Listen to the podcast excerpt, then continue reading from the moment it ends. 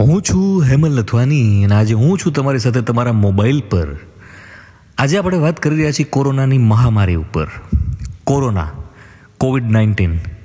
નામ સાંભળતાની સાથે જ રૂવાડા ઊભા થઈ જાય છે. આ ખરેખર કોરોનાને લીધે આપણી જિંદગી અસ્તવ્યસ્ત થઈ ગઈ છે. દિવસમાં હાથ તો દસ દસ વાર ધોઈએ છીએ, પણ હાથ કોઈ સાથે મિલાવી નથી શકતા. મિત્રો તો બહુ બધા છે, જેની સાથે ફોન પર વાત કરીએ છીએ, પણ મળવા માટે નથી જઈ શકતા. રોડ એકદમ ખાલી છે, પણ લોંગ ડ્રાઈવ માટે કે ફરવા માટે નથી જઈ શકતા. હવા એકદમ શુદ્ધ છે, પણ માસ્ક વગર બહાર નથી જઈ શકતા. અને આપણા ઘરની બબીતાઓ પાણીપુરી ખાવા નથી જઈ શકતી ને તમારા મારા જેવા જેઠાલાલ સવારમાં ફાફડા નથી ખાઈ શકતા. આખું અઠવાડિયું ઓફિસમાં કામ કર્યા પછી સન્ડેની રાહ જોવાતી હતી અને અત્યારે બધા દિવસો સન્ડે જેવા જ લાગે છે. જે લોકો પાસે પૈસા છે, એ લોકો વાપરી નથી શકતા. અને જેની પાસે નથી, એ કમાવા નથી જઈ શકતા. પણ આપણે આને એક મિનિટ માટે પોઝિટિવ વિચારીએ તો જસ્ટ વિચારો કે આની પહેલાં આપણે આપણી વાઈફ મમ્મી, આ લોકોને ક્યારે કિચનમાં હેલ્પ કરી હતી?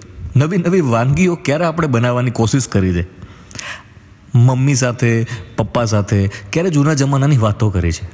ક્યારે આપણે આપણા બાળકો સાથે નાના બાળક બની રમ્યા છીએ?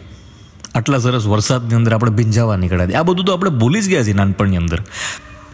પણ અત્યારે એ સમય છે કે જેની અંદર ફરીવાર જો આપણે બધી જૂની મુમેન્ટ્સ જીવવી હોય, તો જીવી શકીએ છીએ.